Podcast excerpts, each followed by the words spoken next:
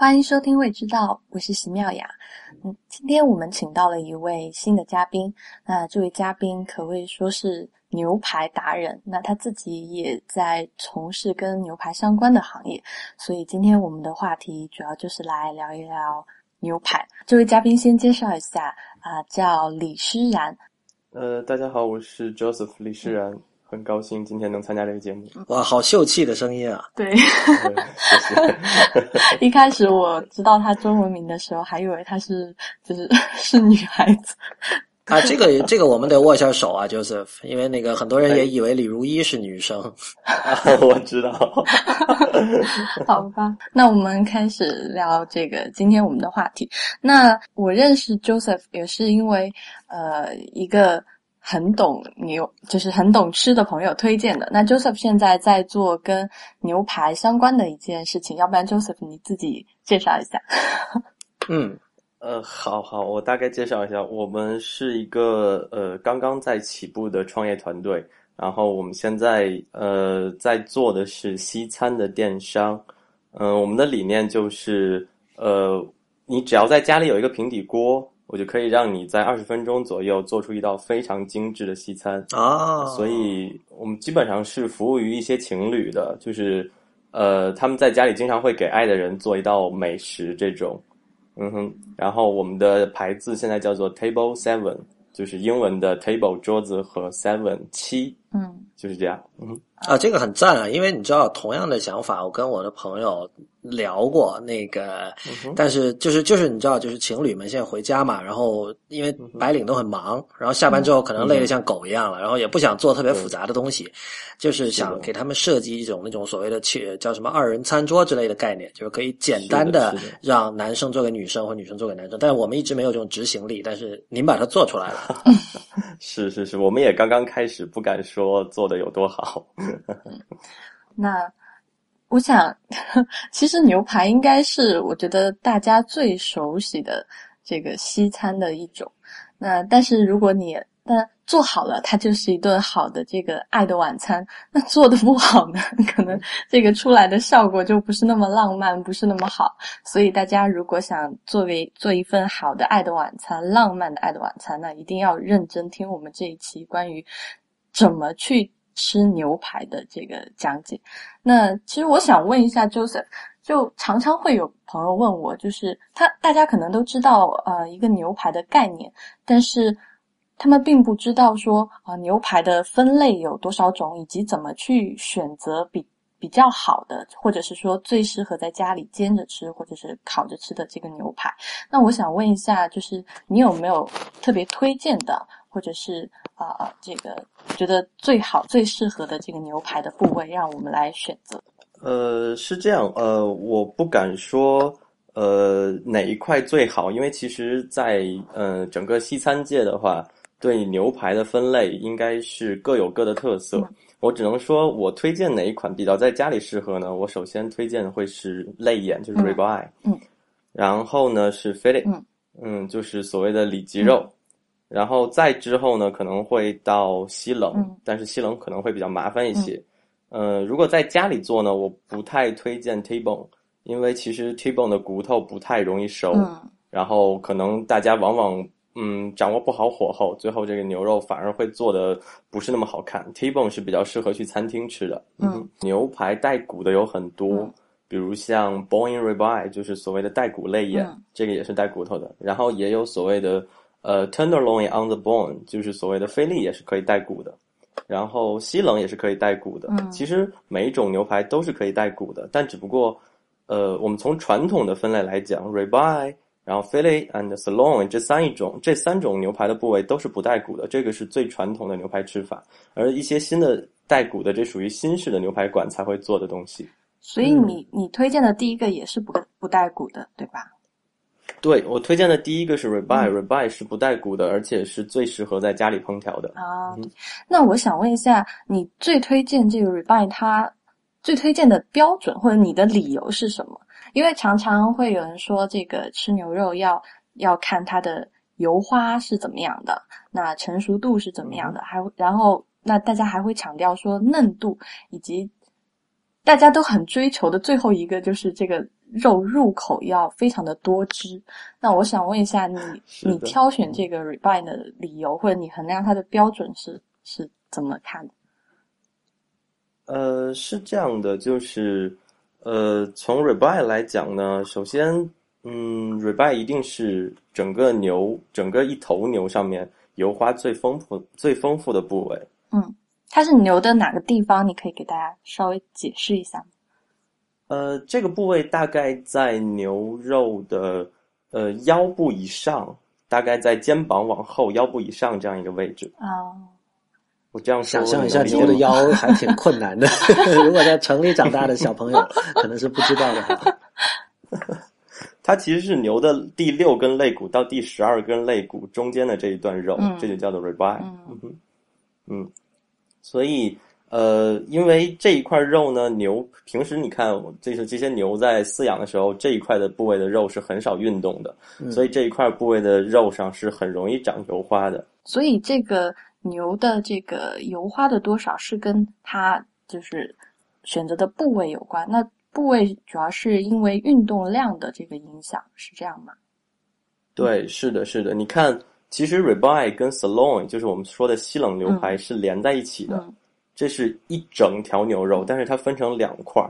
为什么这么分呢？因为 ribeye 这个部分就是在相对来讲，呃，更靠近牛头的这个部位，它的油花很多。但是同样跟它挨着的这个西冷部位呢，呃，其实是一一条肉，但是西冷部位上面有一条非常大的筋，而且整个西冷因为处在腰部的位置，牛经常要走动的时候要移动这一块肉。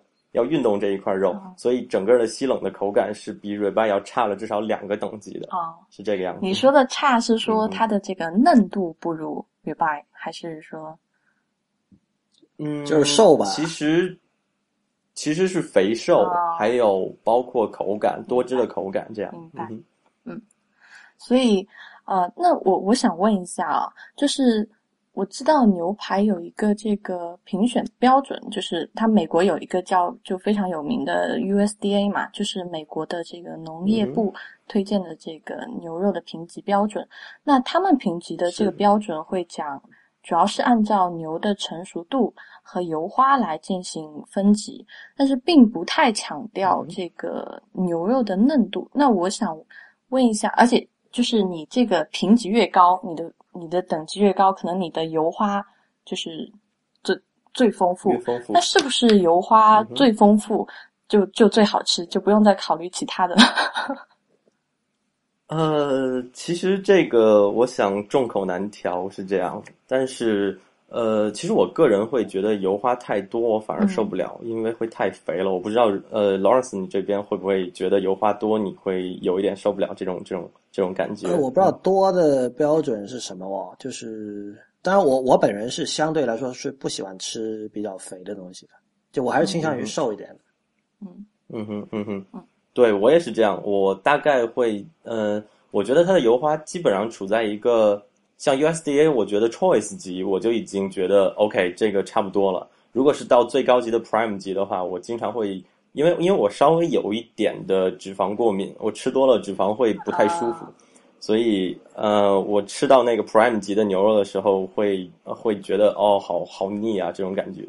而且像咱们不光谈美国牛肉，像美呃像日本的和牛这样，它的油花等级甚至会更高。然后呃，我可以讲一个比较有意思的呃我在香港的经历，嗯，就是。呃，因为当时我有一个很好很好的朋友，他请我说：“哎，你来香港了，那我带你去吃非常好的日本和牛。”我说：“好啊。”然后我们两个就去一家日式料理餐厅。然后我我清楚的记得那一块牛肉只有一小块的 sirloin，只有一小块的西冷是八千多港币，哦，非常的贵。然后那一小块大概是多少克啊？呃，大概是二百二十克左右吧，就是一块标准西冷这样。嗯，明白。嗯，然后它上来之后吃第一口，我觉得哇，好香啊，满嘴都是这个汁水，这样。嗯，然后等我吃到第三口的时候，我就突然觉得，哎，好像有一点太油了，哦，就我觉得好像有一点受不了了。然后你知道我朋友是吃素的，因为只有我们两个人吃，他说反正我是带你来体验，你就吃喽。然后我吃到最后，就是我因为我觉得太贵了，我就把这一块牛排全吃完了。吃完之后，我觉得 哇，好难受，我突然觉得有一点受不了。啊，这个这个倒是跟我啊，sorry，你继续。嗯哼，嗯，然后当天晚上，呃，我跑到呃，就就是我跟朋友去去又出去吃完饭去逛街的时候，呃，我就突然觉得整个人已经已经不行了，就是状态荡到谷底这种感觉。然后我就跟他说不行，我要去一下洗手间。然后我在我在洗手间非常的纠结，我就想说啊，我一定不能吐，因为因为我已经我已经要喷出来了当时。嗯。然后我一定不能吐，但是我我你知道我身体过敏，就是就是会很容易就是就是满脸通红，而且已经要晕过去的那种感觉。然后最后我就觉得哦不行不行，还是还是要吐出来。最后就全都。你想八千多的牛肉，我全都吐在厕所里了。然后出去之后还要装的很镇定，跟朋友说什么事都没有，走，继续 继续逛街。我完全不敢说，我把东西吐出去了。哎，这个倒是跟 我的想象有点不一样，因为日本的东西吧，好像就是，就比如说你像天妇罗那种东西，虽然是油炸的，但你吃起来并不油嘛。感觉，嗯嗯嗯，所以我会想象说，日本的那种所谓叫什么呃雪花叫什么雪花和牛吧，还是什么，就里边那种肥肉是像那个纹路一样，像丝一样的，我会想象那种东西是不是那么油腻的？嗯哼，啊，我觉得我我可以讲一下天妇罗和这个和牛，呃哦，天妇罗的话，其实在日本就是在。这我没有去过日本，我也没有吃过最好的。但是我有一个这个很爱这个日本料理的朋友跟我分享，他的经验是说，真正好的天妇罗的话，在日本吃到是完全不不油腻的。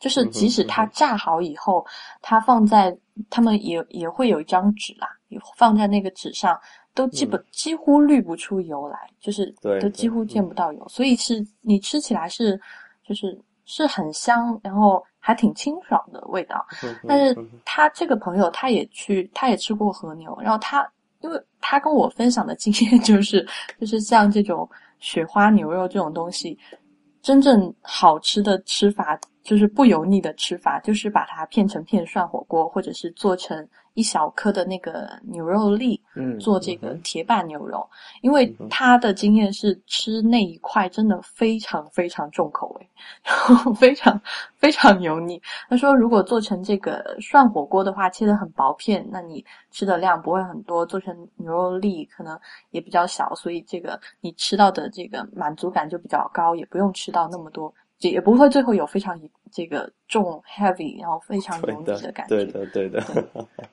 是是，嗯哼，嗯，所以，所以我其实自己也一直很很质疑美国的这个这个评级标准啊，因为真的，如果我们去拿真的拿着它的这个标准去吃的话，可能真的是到 prime 以上，可能非常多的人都受不了。但是。很多人就会跟你说评级越高越好吃，但是我觉得不要迷信这个评级，就是大家真的是要在选择这个合理的脂肪的分布，对，然后同时要考虑这个嫩度以及这个牛的风味的其他的这些因素。对，嗯，是。那我我我想问一下这个 Joseph，就是我们常常在这个买牛排的时候，或者是就。牛排店里面吃，他都会讲说这个这个牛排是怎么熟成的啊？那有干熟成和湿式熟成。那我因为我自己没有熟成的经验，所以我知道你有一点经验。你要不然先跟我们介绍一下，说到底什么是熟成？对，OK。然后干式和湿式有什么区别？好的，好的，没问题。呃，是这样，呃，牛肉熟成其实，呃，这是一个在。在国外的所有牛排馆，基本上大部分的牛肉都会做的这样一道嗯天然的工艺。它是这样，它是利用，因为牛在屠宰以后，牛肉里面会依然有一些呃酵素，所以这些酵素会持续的对牛肉里的这些呃筋啊，包括一些蛋白质啊进行分解。所以在分解的时候，牛肉的一些纤维组织和筋呢就被断开，就被酶解掉了，然后。酶解掉之后，所有所有的这些酶解掉的汁水，就是我们所谓的更多汁，OK，嗯，然后这样的牛肉呢，也会变得更加嫩，同时也更加有风味。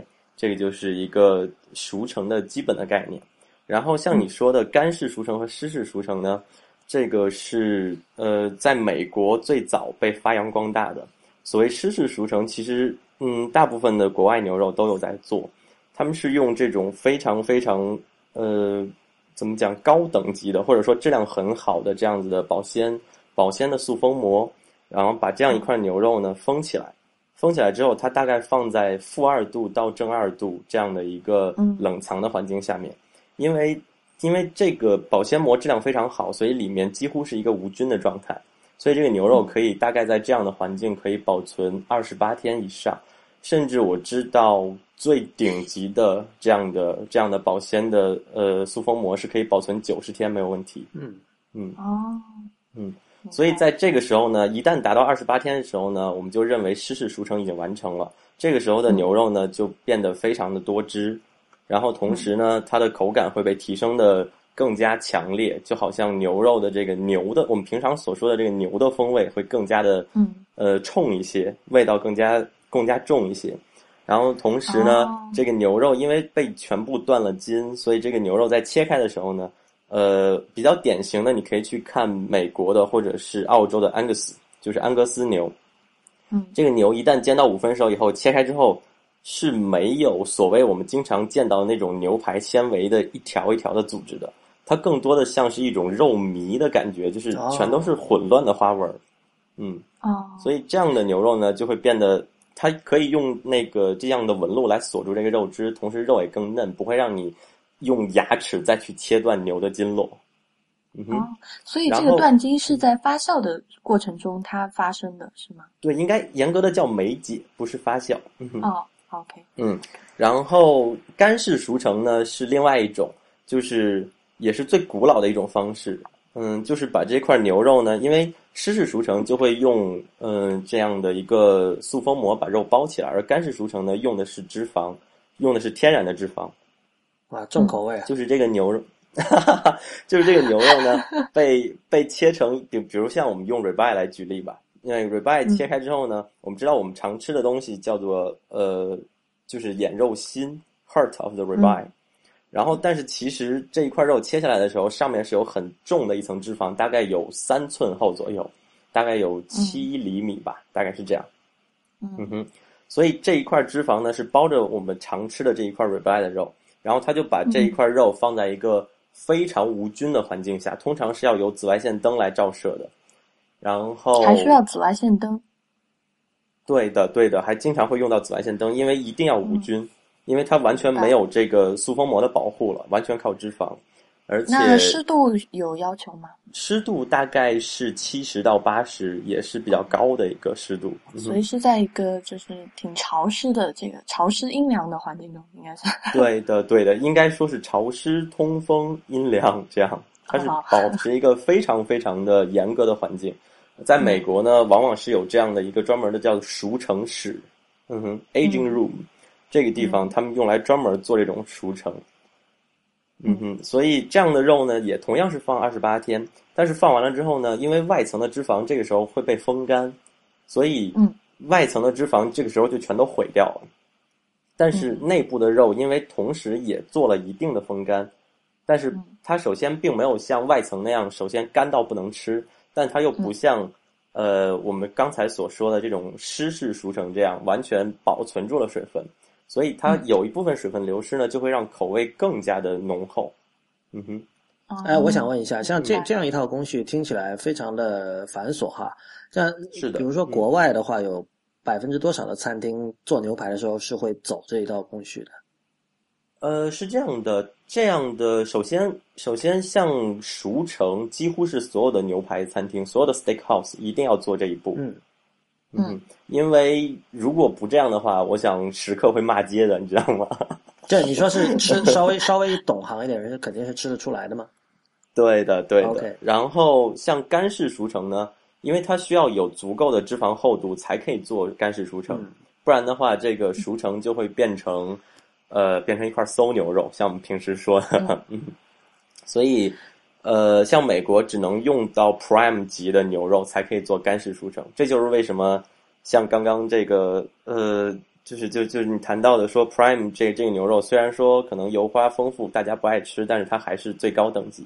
这就因为只有百分之二的 Prime 级的牛肉可以用来做熟成，做所谓的干式熟成，而这个是被美国人奉为圣经或者说是圣圣地这样的一种牛肉。嗯，我想问一下，为什么一定是 Prime 级的这个牛肉？是因为它的油油花更高，还是因为什么？因为它的脂肪含量够高。像我刚才说的，它至少要有七厘米的脂肪厚度，就是两三寸的脂肪厚度，才可以完成干式熟成。所以，如果表面如果表面完全没有脂肪的话，这种肉是不能做干式熟成的。对的，对的，对的，就是如果如果呃脂肪含量不够的话，这种肉可能大概在十几天的时候，因为脂肪已经完全风干了，就会风干到内部的肉，最后你可能就剩不了多少。嗯哼，啊，明白。所以熟成这个工序是厨师做的。换言之，就是如果我们从比如我们从超市里去买了一块牛排，这肯定是没有经过熟成，是你要自己做的是吗？嗯，通常来讲。呃，这是这是我在美国的经验，就是美国的超市里只会卖 Prime 级的牛肉，但是绝对不会卖 Dry Age 的这种 Prime 级的牛肉，因为，嗯，因为首先来讲，这个产量只有大约百分之二，甚至更低。他们首先已经被这些各大高级的牛排馆就搜刮走了，所以留给超市的只能是低一等级的。嗯哼，所以，所以，所以就是确实你买回来，你还是要自己去做熟成的，是吗？呃，在美国是可以的，你可以这样做。但是首先，你必须得是一整块牛肉，一整条牛肉，而不是像我们平时看到的一个薄切的牛肉哦，那样的牛肉是做不了熟成的。你只有是一整块牛肉才可以做熟成。那如果比如说我，如果我在超市买了一块薄切的，那他是做过还是没做过呢？呃，通常是没有做过的，通常是没有做过。那这个时候，按你刚才说法，自己又没法做了，那就是说这块牛肉无论如何达不到很好的水平了，是这样吗？啊，不是，是这样。呃，我说错了，是这样，就是干式熟成在超市是不会做的，但是湿式是会做的。OK，嗯哼，嗯，那我怎么去分辨超市哪块 哪块牛排是做了湿式熟成呢？呃，是这样，美国的牛肉是一定会做湿式熟成的，基本上啊。嗯嗯，但是中国的是肯定不会有的啊。OK，所以我总结就是，美国的超市里买回来牛肉一定是做了湿熟成，但是呢，对，更好的是能做干熟成。但干熟成你要做的话，你得买一整条的牛肉从从超市，然后你可能或许可以自己做。而大部分美国的超市是完全没有做干熟成的。而你如果在美国超市买那种切好的一片的牛肉，那你自己想做干熟成也没有办法做，对吧？对，没有办法做。而且而且我要补充一点，就是你在超市。买回来的牛肉应该是已经做好，就算你做，就算就算你买回来一整条，应该也是已经做完了实时熟成的，就是已经过了二十八天了。这个时候没有办法再做干式熟成了。对，因为你刚刚那个描述，我就觉得这完全不是一个个人可以做的事情。我靠，二十八天这什么概念？但是我我我想吐槽一下，我就是因为我之前在知乎上看到一个帖。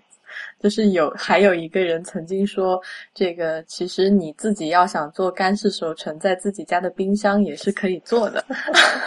然后他的办法是，就是在这个冰箱下面放，就是放一盘这个海盐，然后上面放个架子，然后你上在上面架子上面放一条这个牛排，然后放呃，就是在冰箱这个温度下放二十八天，他就说你就完成了这个干式熟成。呃，我可以分享给妙雅，我可以分享给你一个我自己做的做熟成的经验，而且我做的是湿式熟成，我是在国内做的，是这样。因为首先，牛肉并不是所有的牛肉都可以做做熟成，就不管是干式还是湿式。首先，第一，这个牛肉要是活体牛肉，就是刚刚屠宰完的牛肉才可以这样做。嗯，刚刚屠宰完是有这个时间限制吗？还是呃，大约是在两三天以内，就是这个牛宰杀之后两三天以内，因为它还要经过分切这些东西。嗯，那运输过程有要求吗？比如说一定要是低温，或者是还是说常温运输？还是呃，正常来讲，这些牛肉在运过来的时候都会是低温运输，不会有常温运输的，不然就坏掉了。好，嗯，然后呢？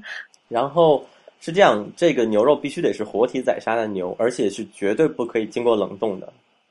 因为，因为一旦冷冻，所有的酶会立刻失去活性，而且无法再还原。哎，等一下，这个不是跟刚才说低温运输有点矛盾吗？嗯，没有。呃，冷冻是到零下二度以下，就是牛肉已经结成冰块了，而低温运输是在零下二度以上。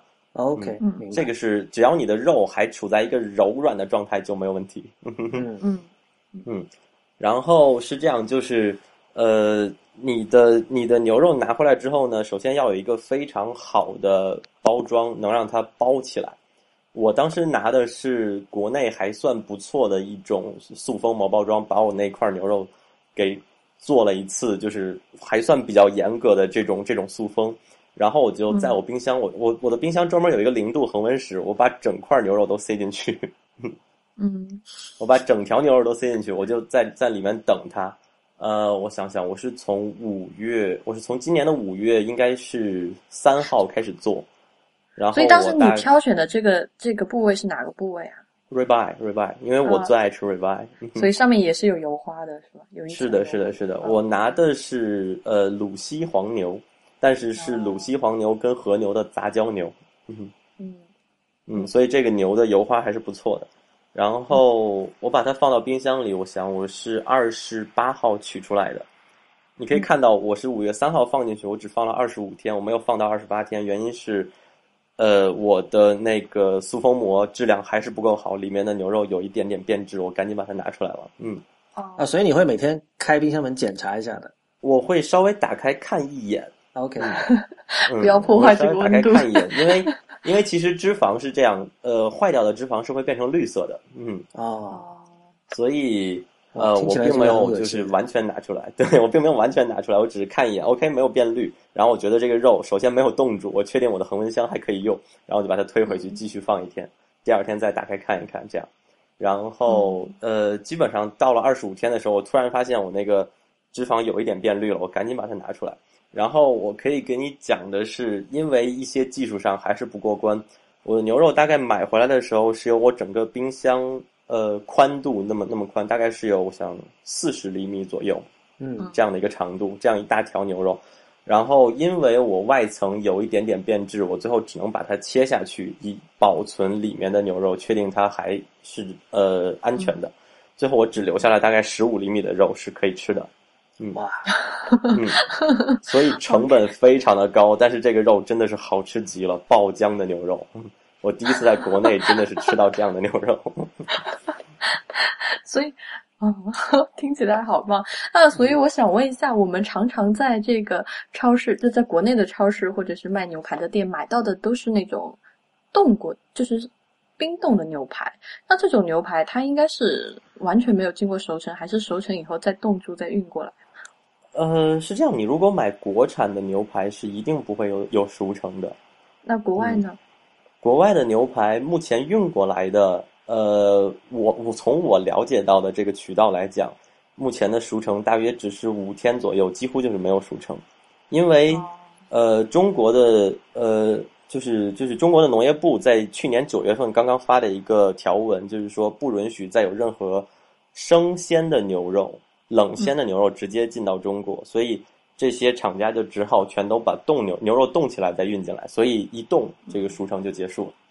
嗯，所以只要买到的是冻牛肉，就不可能 再有再享受到这个美好的熟成肉的体验了。没有啊，我们的牛肉是经过熟成的呀。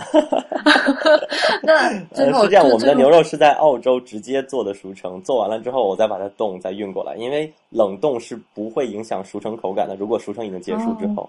嗯明白，所以只要完成了熟成，然后再再冷冻是可以，是完全没问题的。嗯哼，那有没有一个什么，比如说标签或者是标志，可以让我们在这个塑料袋上，或者在这个牛肉的保鲜袋上，让我们判断说它是否经过熟成呢？还是说我们只能靠撞大运？呃，这个是这样，在国内，因为我们缺乏一套好的牛排标准，还真的是很可惜，没有这样的方法。嗯，在美国和在澳洲都会，嗯，很清楚的标明这个肉经过多少天的熟成。最顶级的熟成是到二十八天，但是也有一些是在十四天、二十一天也会拿出来卖，因为它相对来讲对肉厂的成本来讲会更低，所以这些肉会更便宜。然后会有一些人也愿意接受这样的牛排。哦，好，明白。那。这 我常常 我想自己问一再再问一个问题，就是我常常在超市里面买肉的时候，那个人会告诉我，这个牛肉是经过排酸的。那这个排酸跟熟成是有什么区别呢？呃，排酸是熟成的一个呃首要步骤。嗯哼，排酸是首要步骤，而国产的肉都会经过排酸，因为中国人更喜欢吃排酸肉，但是实际上排酸的时间呢是七最多二十四个小时，七到二十四个小时。嗯哼，嗯，所以几乎是不可以算熟成。嗯，所以那排酸会对肉的这个口味和质感，像熟完整熟成一样。带来这个不同的体验吗？还是说差？当然不会啦，当然不会啦，这个差别简直是太大了。那我可以跟你吐槽一下国产牛排吗？好，请吐槽。呃，是这样，就是就是因为国内的肉，呃，因为因为我有去了解一些国内的牧场，我们曾经也想从国内进肉，我真的是很支持国货的人。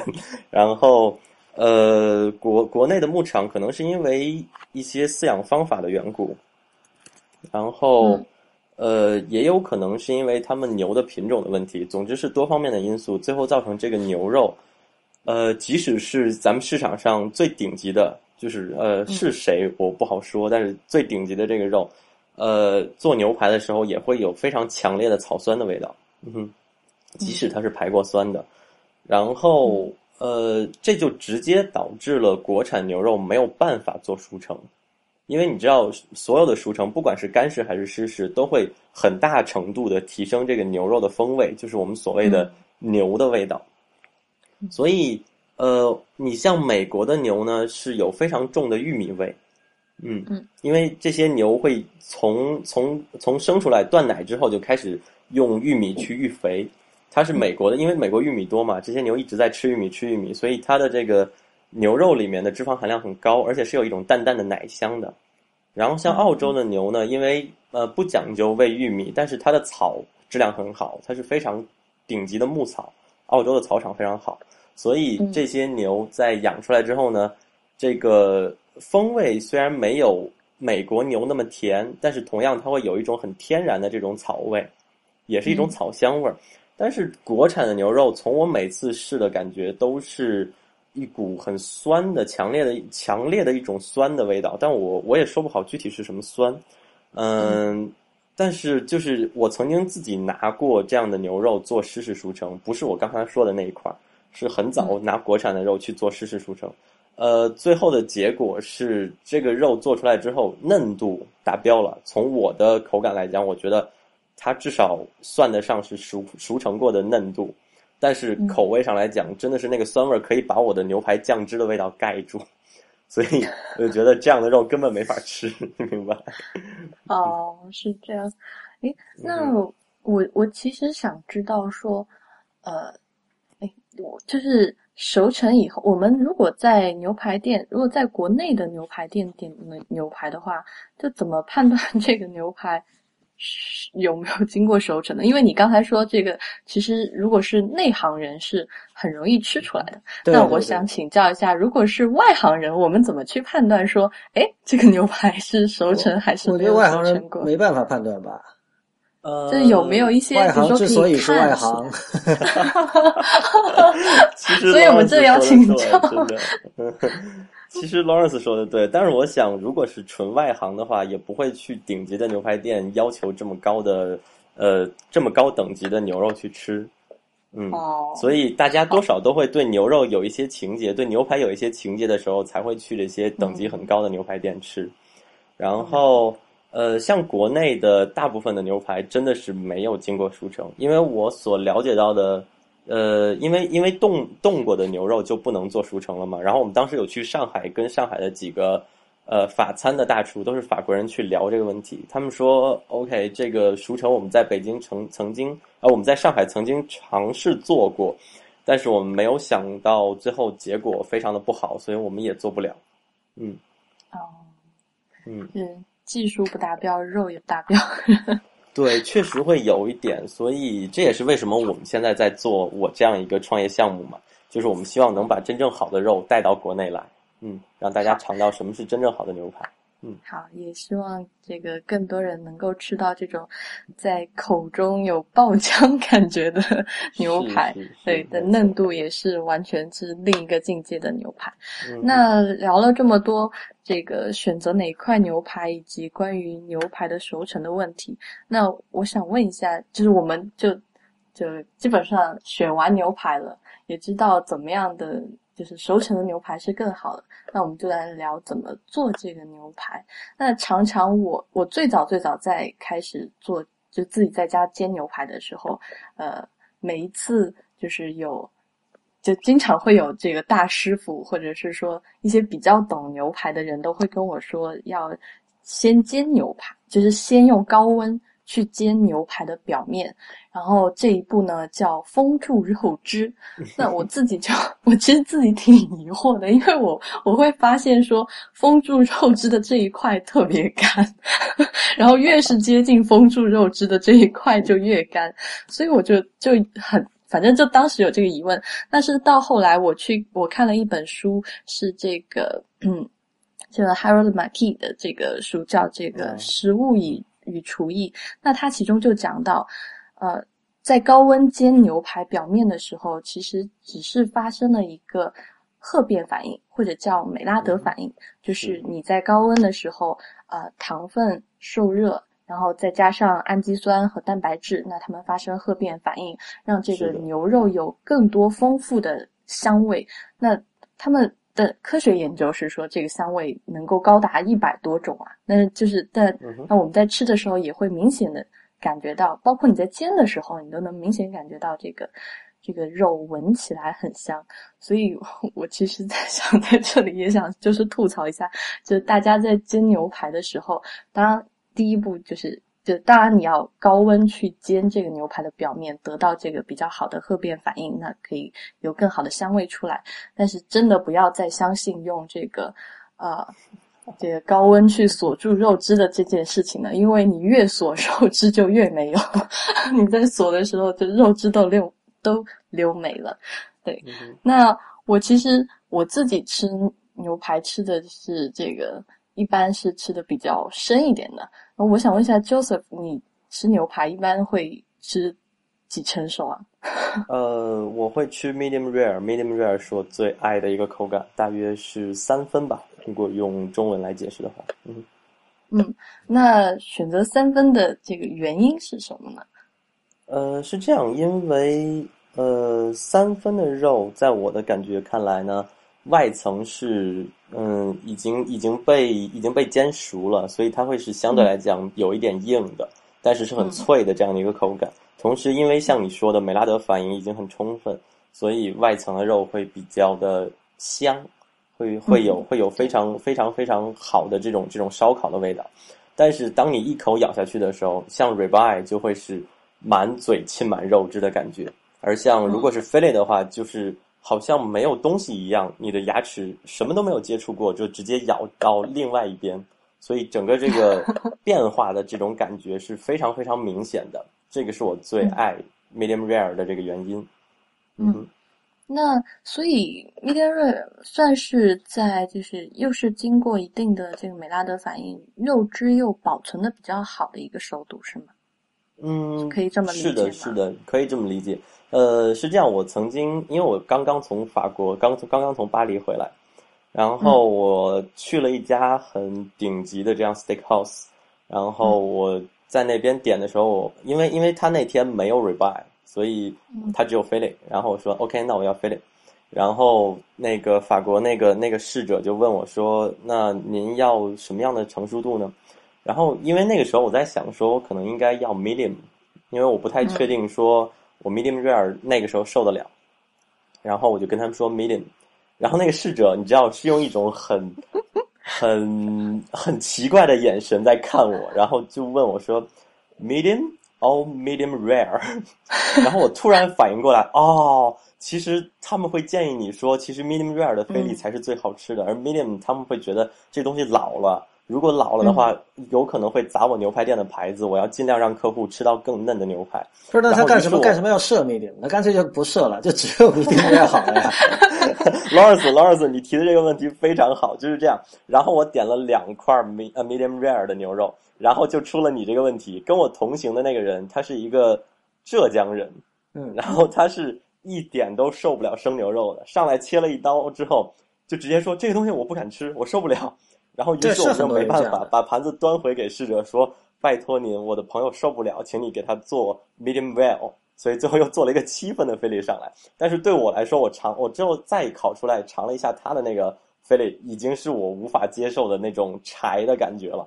但是对他来说，OK，这一块是牛肉，我可以吃了。嗯，就其实按照这个说法，就是所有那种三分以上的牛肉是给不能吃，就是怕见血的人。说白了，对的，对的，是的，嗯哼。但是如果你真正要体验好的牛肉口感的话，medium rare 绝对是非常非常一个，呃，算是最顶级的这样一个成熟度。medium rare，我记得中。的肉的中心温度应该是五十度，是五十度还是五十五度啊？呃，大概是五十五度左右。嗯嗯嗯。其实我遇到很多朋友，就是当然有一种就是见不得血水啦，就是他见到那个红红红的肉，他就觉得很可怕或者怎么样。那还有我有我。四川，比如说我爸爸妈妈这种长辈，他们其实有一个担心，就是说牛肉不够熟就不够安全。那其实大家在选择选择牛肉的时候，选等级好一点的牛肉，选这个安心一点的进口牛肉，啊，基本上就是不用太担心说啊，这个中心会有什么细菌啊，或者是这种不安全的问题。嗯，所是的，没错，没错，是这样，因为。呃，像猪肉，我们会说猪肉是一定要做成全熟的肉才可以吃。嗯嗯，因为因为猪的饲养方法决定了这个这个这个这个这个就是就这种烹饪方法。但是牛肉，因为它吃的很干净，除了牧草，就是吃一些也是也是很干净的这种饲料，所以牛肉包括甚至有一部分羊肉其实是可以生吃的。嗯嗯，你有没有试？呃，我不知道你有没有试过，法国有一个叫呃 tartar，就是。呃，达达达达牛排，嗯，对，是完全生的牛肉，非常非常的好吃，嗯，对，我当时在法国，我们吃到，我们吃到的时候，因为我那会儿我还没吃过，我也不知道，是我朋友推荐的，就是其实达达牛肉可以介绍一下，它就是应该就是牛肉，我我不记得我那家店是用的牛的哪个部分了，呃，就是牛肉切碎，然后。可以加一点香料，加一点香，然后就就其实就想象这个饺子馅儿吧，对，只是没有 多到脚下那么细。我当时也是这个感觉，而且而且最顶级的达达牛肉是一定要用法国的夏若莱牛来做的，这个牛肉的口感和那股牛肉的香气才是最完美的。对，就是我当时吃到真的是就是这个这非常的嫩，然后。汁水就汁水的感觉也很饱满，而且几乎没有就是很不愉快的味道，就是没有就是大家以为的这种肉腥味或怎么样。其实我真的非常推荐大家去吃牛肉的时候，可以当然不用你不用吃到 rare 那么那么深嘛，就是你吃 medium rare 的时候，就是还是会有，就因为它表层会有美拉德的反应，所以你其实又可以想象到比较就是外面比较。焦比较脆的这个口感，又可以享受到中间这个比较柔嫩、比较多汁的口感。我觉得可以吃这个日本这个刺身的人都可以去尝试这个熟度。当然要选一块好一点的牛排。对，是的，就是吃完以后，你真的就不会再再想这这个五分或者是七分。对，嗯嗯，那其实我我。我其实自己想问这个 Joseph 一个问题，就是现在很流行的一个牛肉的烹饪烹饪方式是叫这个低温烹饪嘛？然后李如一之之前自己还曾经买过一个专门做低温低温烹饪的这个机器，叫 Sous Vide。呃，就那李如一，你当时是怎么知道这个仪器的？呃，这个就是这个东西，其实是怎么说啊？就所谓的 geek 圈，很多人在推崇。你知道，就是你如果现在去网上搜 sous vide 的话，你找到的那个测评是，我不记得是 TechCrunch 还是 The Verge，就这是一个，如果听 IT 公论的朋友应该很熟啊，就是这种科技站。所以，其实那个我买的那个 sous vide 机呢，它是一个，就据我所知，以前这个 sous vide 本身是这种什么法国大厨经常用的一个设备，但是以前很贵。但是最近有人就是把它给平民化了，就是让它可以可以量产，而且可以比较这个接近这个消费者能够接受的价格把它卖出去。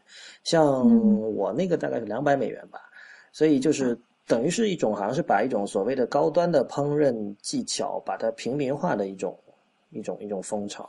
嗯哼，对，嗯，其实大家在烹饪牛排的时候一直想要解决的一个问题，或者大家一直强调的。比如说我们自己形容牛排很好吃，也会说这个牛排好多汁啊，好嫩啊。对，那就是在烹饪界呢，跟科学界就一直想解决的问题就是。到底怎么才可以最好的保存牛肉的汁水？所以就大家最后，大家发现，在六十度，我记得是六十度左右吧，应该是六十度左右的这个温度，牛肉是可以刚好熟，但是又能最好的保持它的这个水分或者叫汁水，对不对啊？就是是是是。嗯，像那个 Lawrence，我想问你，你的呃，你做 sweet 的时候，你会觉得这个肉的汁水被保存住了，而且同时可以做到像 medium rare 这样的呃生度这这样子的感觉吗？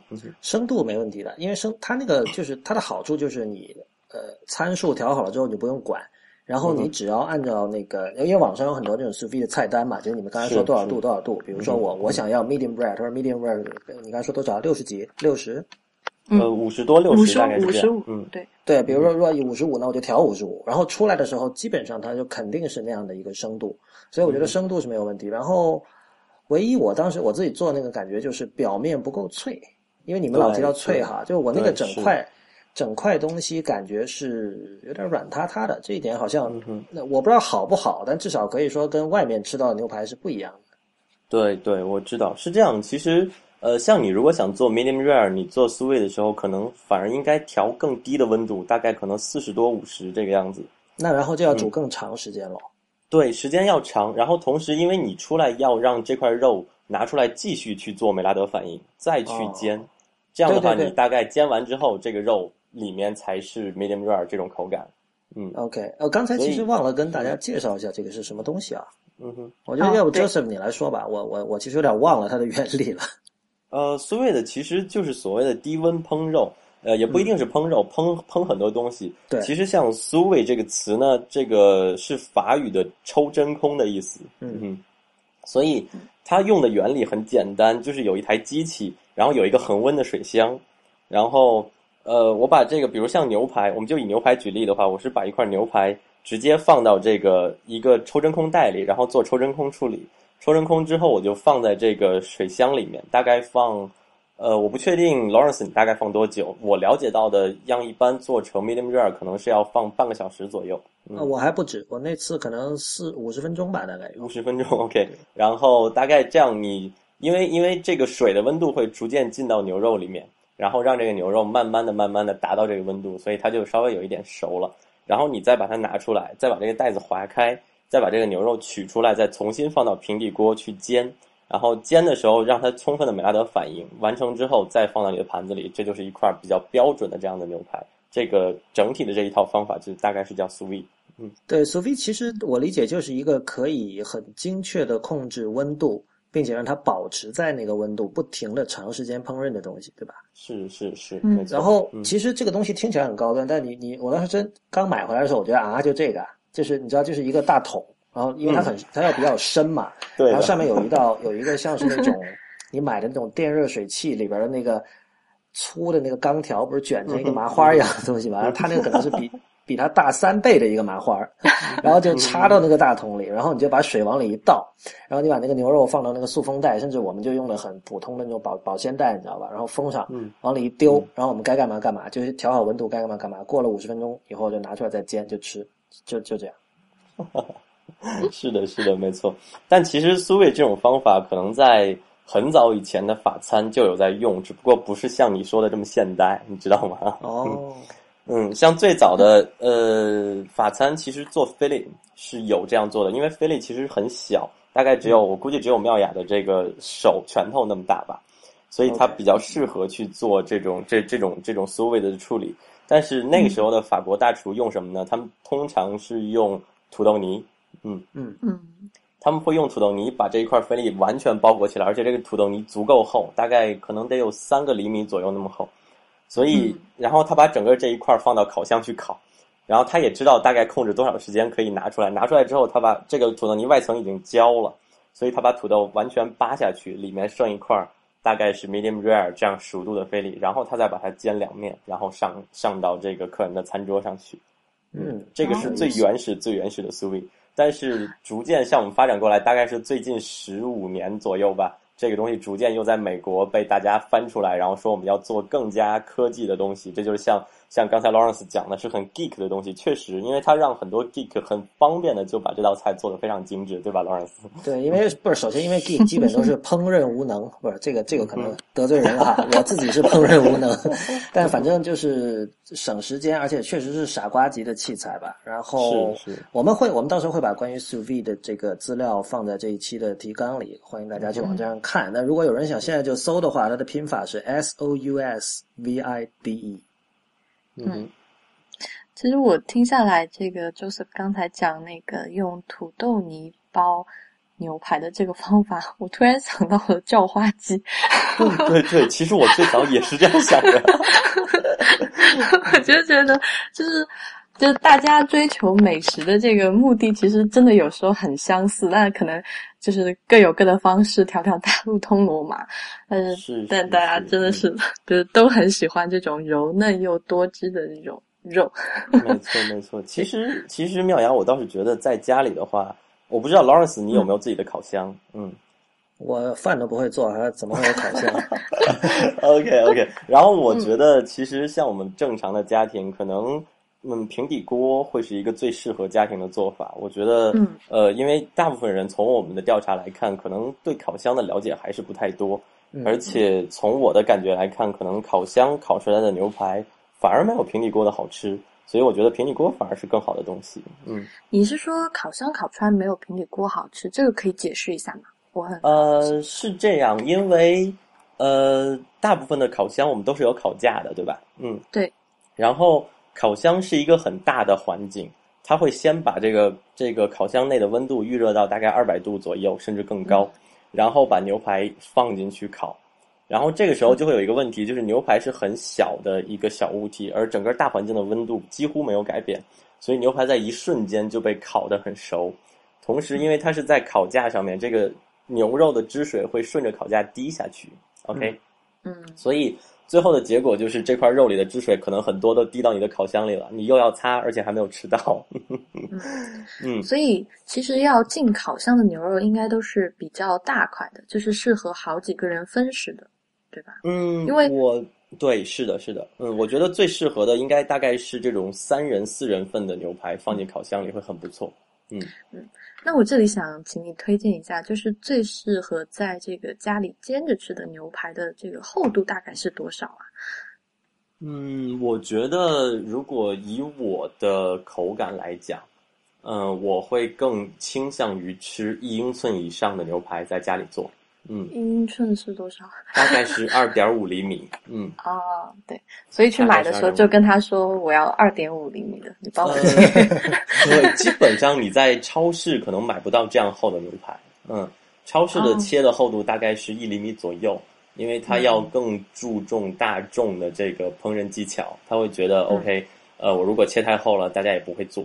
也确实是这样，因为一英寸的牛排煎制起来的话，可能会相对来讲。呃，费一些嗯精力吧，因为你那个东西太薄的话，可能就很容易熟。但是你一英寸的时候，你可能很难把控。嗯，所以那如果是一英寸的肉，如果是这个肋眼，如果是肉眼，呃，大概高火的话，一面煎多少多久？每一面煎多久，大概就能到 medium rare？呃，这个其实并不能讲每一款肉的一个有一个标准煎法。其实像我们现在 Table Seven 在做的整个，就是我们去深入的研究每一种牛肉，然后我可以把我拿过来推荐给你的肉，因为每甚至是每一种牛都会有不同的煎法。你可以，你可以有一天试一下，你可以抽抽一天的时间试一下，你去用不同的几种牛切同样的厚度，比如都是二点五厘米一英寸。然后用同样的方法，用同样的时间去煎，出来的口感是完全不一样的。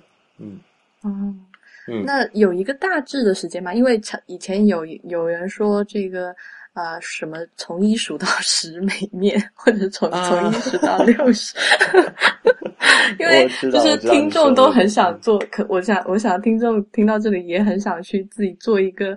这个好的晚餐，就想要一些可可实践的一些要点是吧？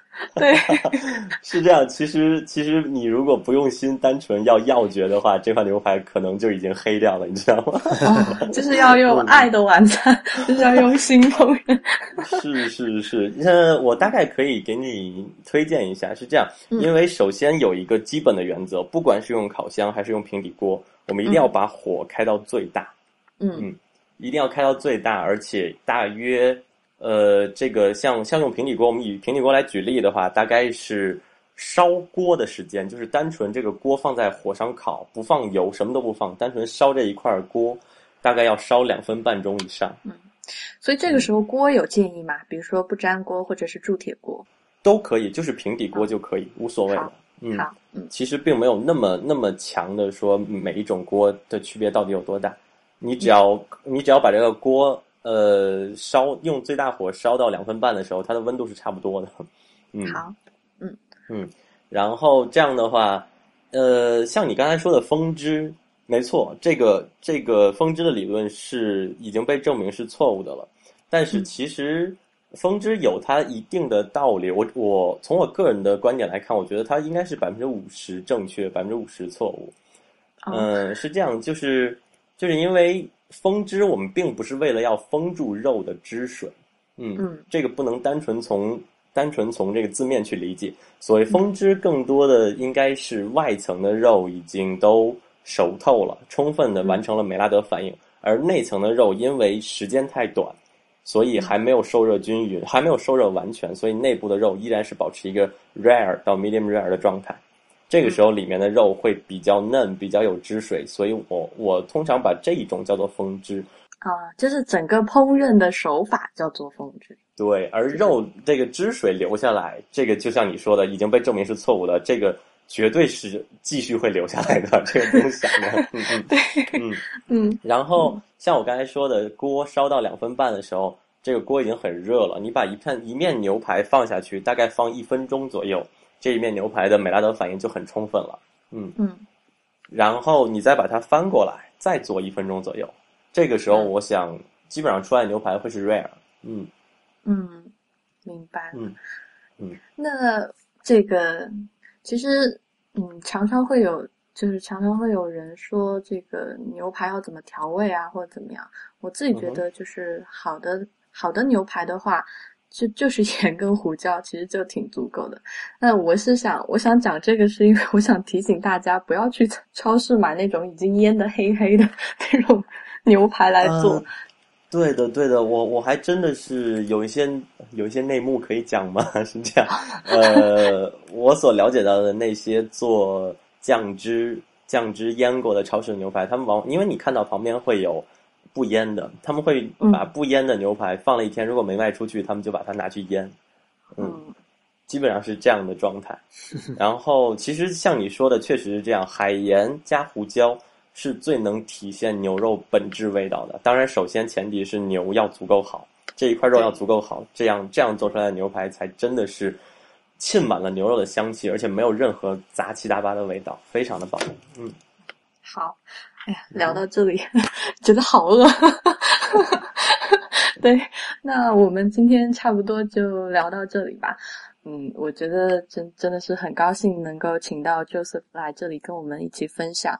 对啊，这个怎么去挑选一块好牛排，以及怎么去这个做好一块牛排。那希望大家也也有机会能够尝到 Joseph 他们家的这个。专程从澳洲运过来的这个经过湿式熟成的牛排，嗯，今天我们的这个啊未知道就到这里，谢谢大家的收听。如果大家有任何的反馈或者是任何的意见，都可以随时在微博上和我们这个反馈。嗯，谢谢大家。